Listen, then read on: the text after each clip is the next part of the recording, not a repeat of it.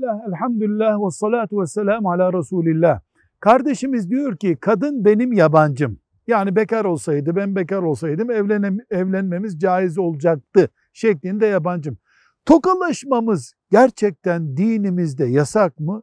Evet, evet.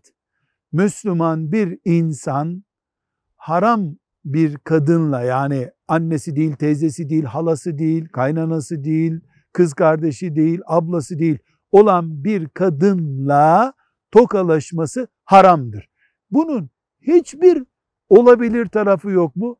Olabilir. Ölümcül bir pozisyon olur. Olabilir. Ona zaruret diyoruz. Normal şartlarda haramdır.